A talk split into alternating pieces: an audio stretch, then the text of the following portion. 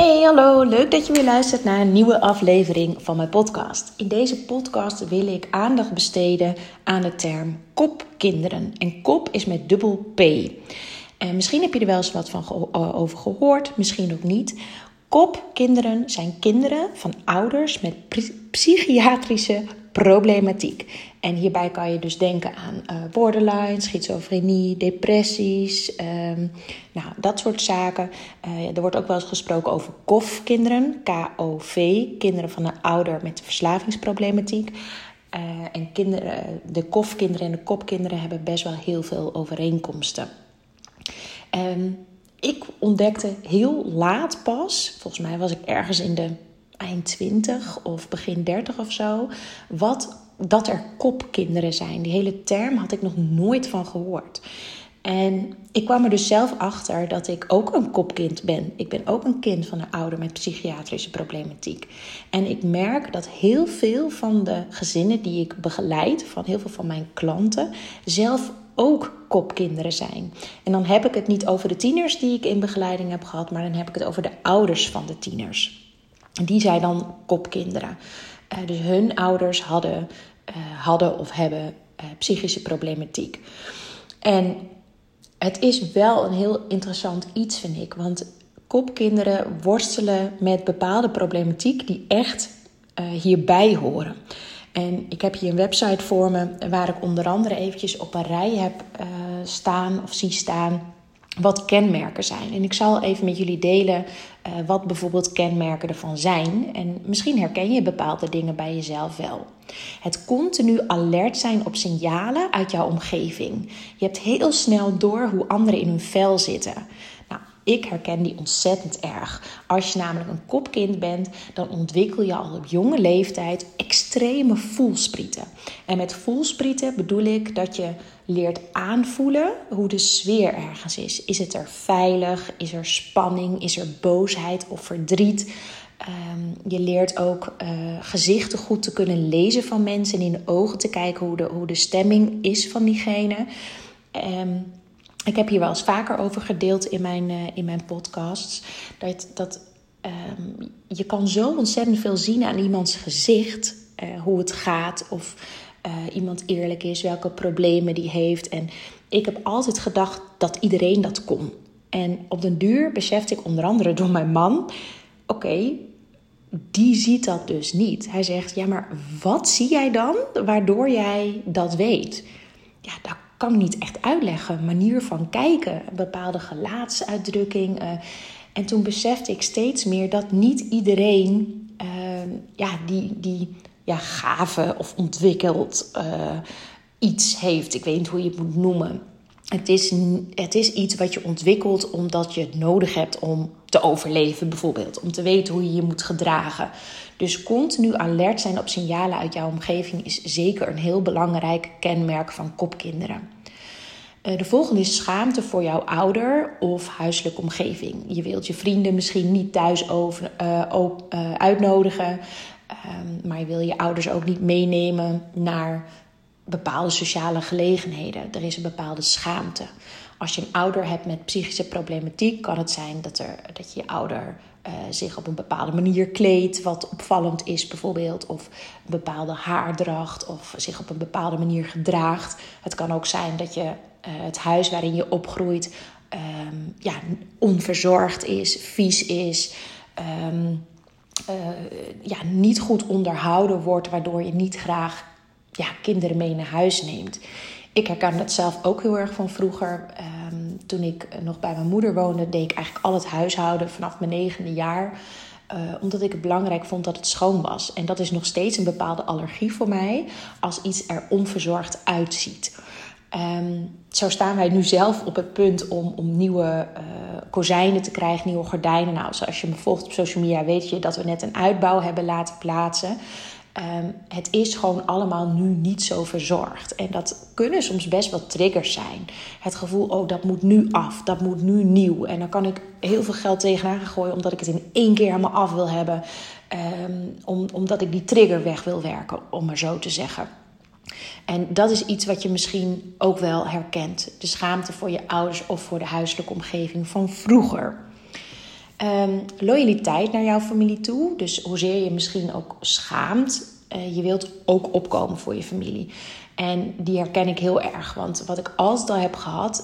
Ik mag zeggen ehm, dat mijn moeder bijvoorbeeld gek is. Maar no way dat iemand anders buiten de familie dat mag zeggen. Hè, mijn zus en ik zijn de enigen die dat mogen zeggen op die manier en verder niemand.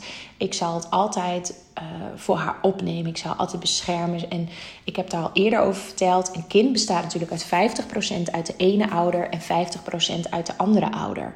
Dus als iemand negatief praat over bijvoorbeeld mijn moeder of over mijn vader, dan voel ik die 50% die bestaat uit dat deel van mijn moeder, voelt ook die pijn. Alsof het ook over mij gaat. Dus die loyaliteit, die heb je. Um, ook moeite met het aanvoelen van grenzen. Waar hou jij zelf op en waar begint de ander? Nou, die is ontzettend herkenbaar ook. heel erg lang uh, heb ik zelf ook gezocht naar van hè, wat. Uh, is het, ligt het nou aan mij? Heb ik iets verkeerd gedaan waardoor iemand zich zo gedraagt of zo voelt? Of ligt dat bij die ander? Dat is, en ik denk dat dat voor alle mensen ingewikkeld is, maar voor kopkinderen is dat nog net eventjes um, wat lastiger. Hè? Wat laat je bij de ouder? Wat is de verantwoordelijkheid van je ouder? En wat van jou als persoon? Dus moeite met, met grenzen aangeven. Dan heb je ook nog parentificatie. Misschien heb je er wel eens eerder van gehoord. Dat is dat je als kind eigenlijk heel snel de rol van een volwassene opneemt. Um, je moest gevraagd en ongevraagd voor je ouder zorgen. En dat kan eh, zijn dus het huishouden wat ik, waar ik het net al over had. Dat kan zijn voor broertjes en zusjes bijvoorbeeld. Of uh, als er uh, psychische nood is van, van een ouder. Dat kan van alles zijn. Eigenlijk dat jij als kind al volwassen moest zijn. Dat jij dus eigenlijk ging zorgen voor jouw ouder of ouders in plaats van andersom. Um, de volgende is moeite met sociale contacten en relaties. Omdat je niet volledig kunt en durft te vertrouwen um, op een ander. En daardoor kun je niet echt veilig hechten aan een of beide ouders. En heb je moeite met emotionele banden en het reguleren van emoties. Ja, en, en, die, is, um, die is, dat is ook een lastige. Hè? Het, het veilig voelen, het, durven vertrouwen op, op, op iemand. Um, ja, dat, dat, je, dat je niet weet of je ja, of diegene te vertrouwen is, of die um, ook daadwerkelijk meent wat hij zegt, of dat hij ook bedoelt wat hij zegt, of dat je um, je voelt ook heel erg dubbele agenda's, of dat ze iets zeggen, maar eigenlijk iets anders bedoelen. Um, ik ben ook heel gevoelig voor kritiek leveren in grapjesvorm, bijvoorbeeld. In mijn nabije omgeving uh, zijn mensen die hebben moeite met uh, feedback geven op een opbouwende manier, zeg maar. En dat doen ze dan via een grapje. Ik prik daar direct doorheen. Ik, ik, ik kan daar ook niet tegen. Ik denk, zeg gewoon wat je wil zeggen. Zeg waar je moeite mee hebt. Ga niet het, het indirect zeggen. Dat, dat, ik, ik snap dat persoonlijk ook niet als mensen dat doen. En ik kan er ook niet goed tegen. Dus op die manier moeite met sociale contacten en relaties is ook zeker herkenbaar. Ik ben persoonlijk iemand die ontzettend graag alleen is. Of de wereld wat kleiner maakt door gewoon het heel gezellig te maken met mijn gezin in huis. ik heb al vaker gedeeld, ik ben niet van verjaardagen, ik ben niet van feestjes. Um, ja, vriendinnen vragen heel vaak of ik even wat wil afspreken. Ik heb heel vaak helemaal die behoefte niet. En daar voel ik me dan ook wel een soort van schuldig over. Voel ik me een soort van slechte vriendin. Um, maar het kost mij voornamelijk veel energie om uh, met mensen af te spreken. En dat is eigenlijk best wel raar als je bedenkt wat mijn werk is. Want ik ben ijzersterk in uh, mensen begrijpen en, en uh, informatie overdragen en luisteren naar andere mensen. Maar het verschil is, die mensen komen dan om met mij te praten of mijn verhaal te horen. En ik merk dat als ik met, met bekenden afspreek bijvoorbeeld, dat ik heel vaak in die coachrol terechtkom. Dat mensen hun problemen bij mij uh, kwijt kunnen. En dat doe ik eigenlijk al de hele dag. Waardoor ik ook uh, de behoefte heb om gewoon even uit te kunnen staan, bijvoorbeeld. Nou oké, ik dwaal een beetje af. Um, nou ja, en ook nog een punt. Mogelijk heb je zelf psychische klachten, omdat de kans groter is wanneer je een ouder hebt die jou nodig had, terwijl het andersom had moeten zijn. Je kunt dan denken aan depressie, angststoornissen, fobieën, burn-out, verslaving of andere psychische aandoeningen. Uh, dat kan zich ook uit in fysieke klachten, bijvoorbeeld spanningshoofdpijn of überhaupt lichaamsspanning en dergelijke. Um, het, het, is, het is belangrijk dat je eigenlijk heel, vooral heel goed naar jezelf, voor jezelf zorgt. Dat je goed naar je lichaam luistert. Heel vaak is het ook zo dat uh, je lichaam geeft signalen. Alleen wij bufferen door. Wij luisteren niet naar die eerst subtiele signalen van ons lichaam.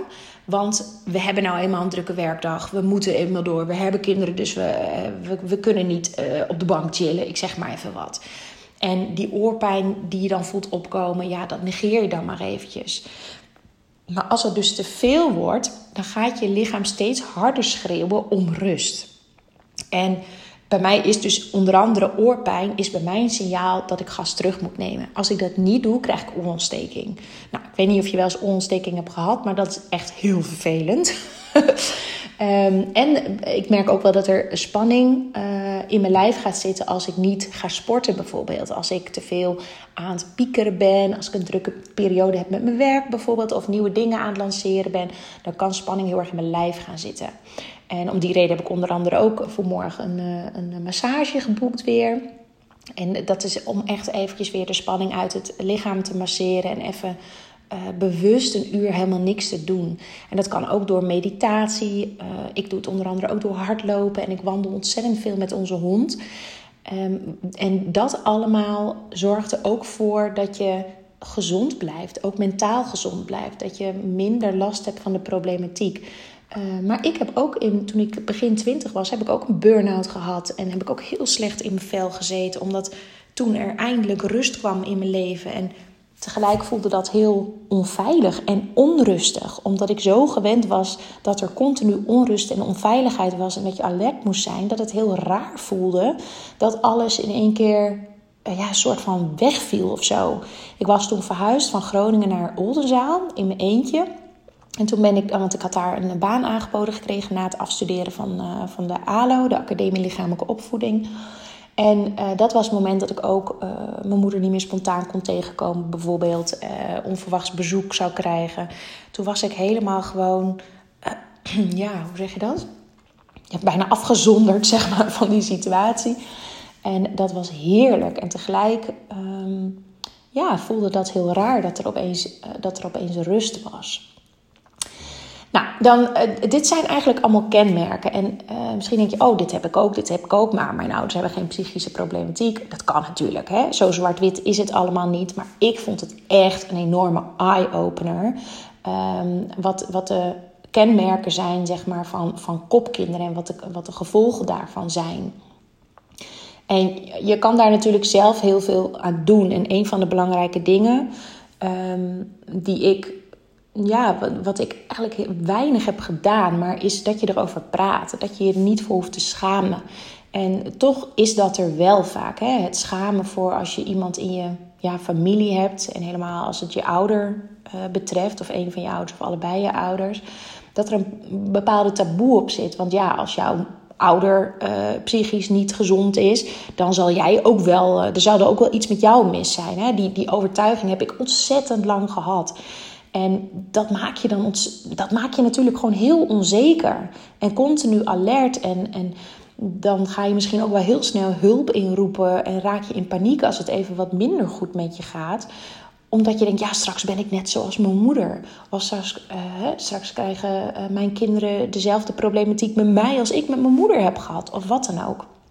En die, dat heb ik ook heel erg gehad. Die, die, um, ik heb ja, heel veel begeleiding gehad om die reden. En Totdat iemand echt tegen me zei: Ja, maar weet je, Marieke, jij bent zo um, alert en, en, en bent zo bewust van hoe je, hoe je denkt en hoe je met dingen omgaat. Dat jij niet bang hoeft te zijn dat jij schizofreen wordt of bent of wat dan ook. Dat is gewoon niet zo, namelijk. En dat was heel fijn. Op de duur heb ik dat, nou, ik denk dat het nu misschien Ehm, iets van zes jaar geleden, of, of misschien iets langer geleden, is dat ik dat echt wel kon loslaten. Dat ik niet meer die angst heb. Ehm, als het heel even wat minder gaat met mij, en ik ben ook gewoon mens, dat hebben we allemaal. Je hebt soms je ups en je downs. En als ik even me wat minder goed voel, dan voel ik wel een soort van um, ja, onrust, lichte paniek van oh jee, ik moet hulp schakelen, want ik kan dit niet zelf. Terwijl dat is een oude overtuiging. Dat is eigenlijk het innerlijke kind die dan dat denkt. Die toch denkt van, oh ja, maar ik moet wel, ik moet wel hulp inroepen, want anders gaat het verkeerd. En dat, ik ben daar nu heel bewust van en besef ook van: oké, nee, er is geen hulp meer nodig. Je kan het zelf, je bent volwassen, je moet wat rustiger aandoen. Zorg even goed voor jezelf. Heb het erover met mensen. Geef eventjes aan uh, ja, wat er in je hoofd gebeurt en dan kom je er wel weer uit. En uh, ja, ik, had, ik ben natuurlijk laatst naar Bali geweest in mijn eentje, een week. En dat was best een grote onderneming voor mij, want ik had nog nooit zo'n grote reis in mijn eentje gemaakt. Ik vond het ook best wel spannend van tevoren, maar ontzettend gaaf. En ben zo blij dat ik het heb gedaan. Maar daar was dus ook iemand uh, aanwezig, Daniela Cura, uh, Cura, uh, K-U-R-A. Um, je kan haar op Instagram ook volgen, onder andere.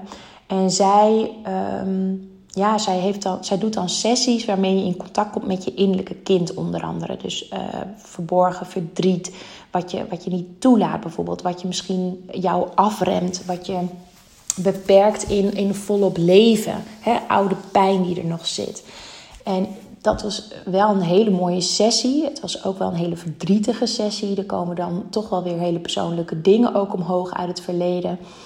Um, maar je gaat, ja, het klinkt een beetje zweverig als ik het zo vertel, maar het was, het was totaal niet zweverig. Je gaat eigenlijk helemaal terug in de tijd en, en ziet je, je ziet jezelf ook als, als jong meisje weer. Um, en, en, en voelt bijna de pijn die zij heeft gehad op bepaalde momenten. En dan kan je dus als volwassene, kan jij zelf jouw innerlijke kind troosten en ervoor er zijn en, en, en haar zien en horen en haar vertellen dat het goed komt en dat ze helemaal oké is zoals ze is. En um, toen ben ik ook met haar gaan dansen. Ja, je hebt continu je ogen dicht, dus ja, het is zo raar me na te vertellen. Maar ik ben toen met haar gaan dansen en toen vroeg Daniela ook van, ja, wat was haar lievelingsnummer? En dat was dus Mama van Spice Girls. En die zette Daniela toen heel hard aan. En dat was zo bijzonder, want toen opeens hoorde ik de tekst. En, en luisterde ik echt naar de tekst. En ik vond het zo bijzonder dat ik dacht: wow, hoezo komt dit nummer in me op? En hoezo klopt dit allemaal zo ontzettend met waar ik toen vroeger tegenaan liep? En ja, dat was een heel mooi moment. Nou, toen kwam ik op de duur weer uh, uh, terug in Nederland na die workation die ik dus in Bali had gedaan. En toen had ik ook nog een EFT-sessie met Maartje Strijbes. Um, dat zat namelijk bij de Business Boost Academy in. Dat is een, een business coach programma van Tineke Zwart die ik volg. En die heb ik er dus ook nog direct achteraan gedaan. En zij doet eigenlijk hetzelfde als Daniela. Uh, dit was dan online, uh, ook met je ogen dicht. En dan ga je dus ook over dingen praten. En dan kom je bepaalde blokkades tegen. En door middel van klopbeweging op je hand en op je hoofd en gezicht en, en, en, op je sleutelbenen, klop je eigenlijk de spanning en emoties uit je lichaam. Ik hoop dat ik het goed zeg. Uh, maar dat, zo, zo, zag, zo heb ik het ervaren, zeg maar. De emotie werd dan steeds minder erg. Dat was ook een hele mooie ervaring ook. En het bijzondere is, is dat ik uh, een week daarna of zo Um, had ik een hele bijzondere droom over dat ik op de snelweg reed. En er reed een gele auto voor mij, een beetje een vierkantige auto. En die had een klein autootje aan de achterkant ja, in zich zitten of zo. Die hoorde erbij. En die kwam aan de achterkant kwam die er opeens uit. En ik was helemaal afgeleid. En dat autootje, kleine autootje, ging aan de zijkant heel hard voorbij chasen. En, en iedereen inhalen. En ik was zo afgeleid dat ik in de berm reed. Mijn auto sloeg helemaal over de kop. En ik stuurde weer bij en ik zat weer op de weg en ik reed weer door. En ik zag de auto achter mij kijken van, hè, hoe doet ze dat? En ik vond het zo'n bijzondere droom dat mijn eigen interpretatie ervan, mijn eigen uitleg ervan, verklaring, geen idee of het klopt, maar was dat dat kleine autootje symbool stond voor mijn innerlijke kind. Dat hij opeens eruit kwam, helemaal los ging. Dus helemaal uh, ja, alles eruit gooide en helemaal uh, alles gaf, zeg maar. Um, waardoor mijn leven eventjes helemaal over de kop ging en in de war. En, uh, maar dat ik gewoon in staat was om, om het stuur weer terug te pakken en weer op de rechte weg terug te komen. En ermee te dealen. En ik vond het best wel een hele mooie. En het is natuurlijk heel persoonlijk wat ik nu vertel. Maar ik denk dat, dat er veel mensen zijn die dit ook zullen herkennen. En misschien niet deze droom, maar wel het stukje het innerlijke kind. Dat als dat weer geraakt wordt, dat je het gevoel kan hebben dat je even helemaal over de kop vliegt. En dat je denkt, oh, ik, ik kan het allemaal niet. Het, het leven is zwaar, het is moeilijk en, en ik heb hulp nodig. En, en een paar dagen later, of, of misschien een week later, denk je, oh, ik ben er weer. Het is weer klaar, het is weer opgeruimd, ik ga er weer voor. En dat is volgens mij ook gewoon het leven, besef ik steeds meer. En daarom is dat ook wat ik, uh, wat ik ook in deze podcast wil delen. Door mijn werk besef ik zo ontzettend goed dat wij allemaal heel veel op elkaar lijken. We worstelen met dezelfde dingen met onze pubers. We worstelen met onze eigen, uh, met onze partners als je, als je een partner hebt. Um, de ene ouder, heel vaak de, de, de vaders. Uh, zijn veel weg, uh, zijn aan het werk, zijn wat van de hardere aanpak, zijn meer van het rationele, doen alles met het hoofd. En uh, de moeder, en dit is even heel generaliserend, ik weet het, ik ben er bewust van, maar ik zie het zo ontzettend veel bij mijn klanten. En dat de moeders dus meer de emotionele aanpak hebben en, en veel meer op gevoel handelen en veel meer in gesprek gaan met de tieners en moeite hebben met de aanpak uh, die de partner heeft bijvoorbeeld. En dat botst en dat geeft spanning en onrust en gedoe. En voordat je het weet heb je te maken met bondjesvorming. En, en hè, de moeder met het kind bijvoorbeeld tegen de vader. En dat wil je allemaal niet. Want dat, dan heeft die vader het gevoel dat hij wordt buitengesloten. Dat het toch allemaal niet goed doet. En moeder die, die heeft al het gevoel dat hij alle ballen in de lucht houdt in er eentje. En... Uh, trekt eigenlijk alleen nog maar meer naar zich toe zonder dat ze daar bewust van is. Nou, zo kan ik nog tig voorbeelden noemen van situaties en patronen die ik elke dag weer tegenkom bij mijn klanten. En daarom is dat ook, deze podcast deel ik ook zo open over, over die kopkinderen en de kenmerken, maar ook stukken van mezelf. Ik weet gewoon 100% zeker dat een heel groot deel van mijn luisteraars hier stukken van zullen herkennen en denken: wow, ja, dat heb ik ook. Oh, dat heb ik ook. En volgens mij mogen we daar veel meer naartoe. Het, het, het oké zijn met zoals we zijn, het accepteren zoals we zijn. En dat is ook mijn hele boodschap rondom het begeleiden van pubers. Kijk alsjeblieft naar het kind. Ga het gesprek aan met het kind. En geef het kind erkenning dat hij goed is zoals hij is. Ongeacht het niveau, ongeacht de cijfers, ongeacht problemen die hij heeft. Het kind is helemaal goed zoals hij is. Alles zit al in hem. Maar dat geldt ook voor jou als ouder. Alles wat jij wil zit al in je. Het enige wat jij hoeft te doen is vertrouwen hebben. Vertrouwen in jezelf. Vertrouwen in je kind. En zorg dat je helder hebt wanneer jij tevreden bent. Hoe wil jij dat je leven eruit ziet? Wie doet wat? En formuleer het vooral positief. En niet van ik wil niet meer dat er zoveel spanning is. Nee, ik wil dat de sfeer ontspannen is. Ik wil dat het gezellig is. Ik wil dat het liefdevol gezin zijn.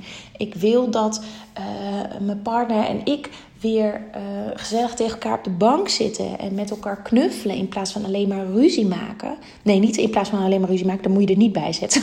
dan maak ik zelf ook de fout. Je moet je vooral focussen op wat je wel wil en niet op wat je niet wil. Wat ik zelf doe elke dag weer is in mijn, in mijn manifestatiedagboek schrijven. Die kan je bestellen op bol.com. Van Willemijn Welten is die.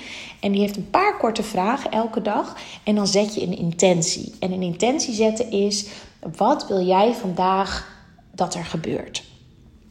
Um, uh, bijvoorbeeld, ik wil dat we een, een uh, gezellig, ontspannen dag hebben. En aan het einde van de dag elkaar aankijken en denken: ja, dit is zoals we het willen.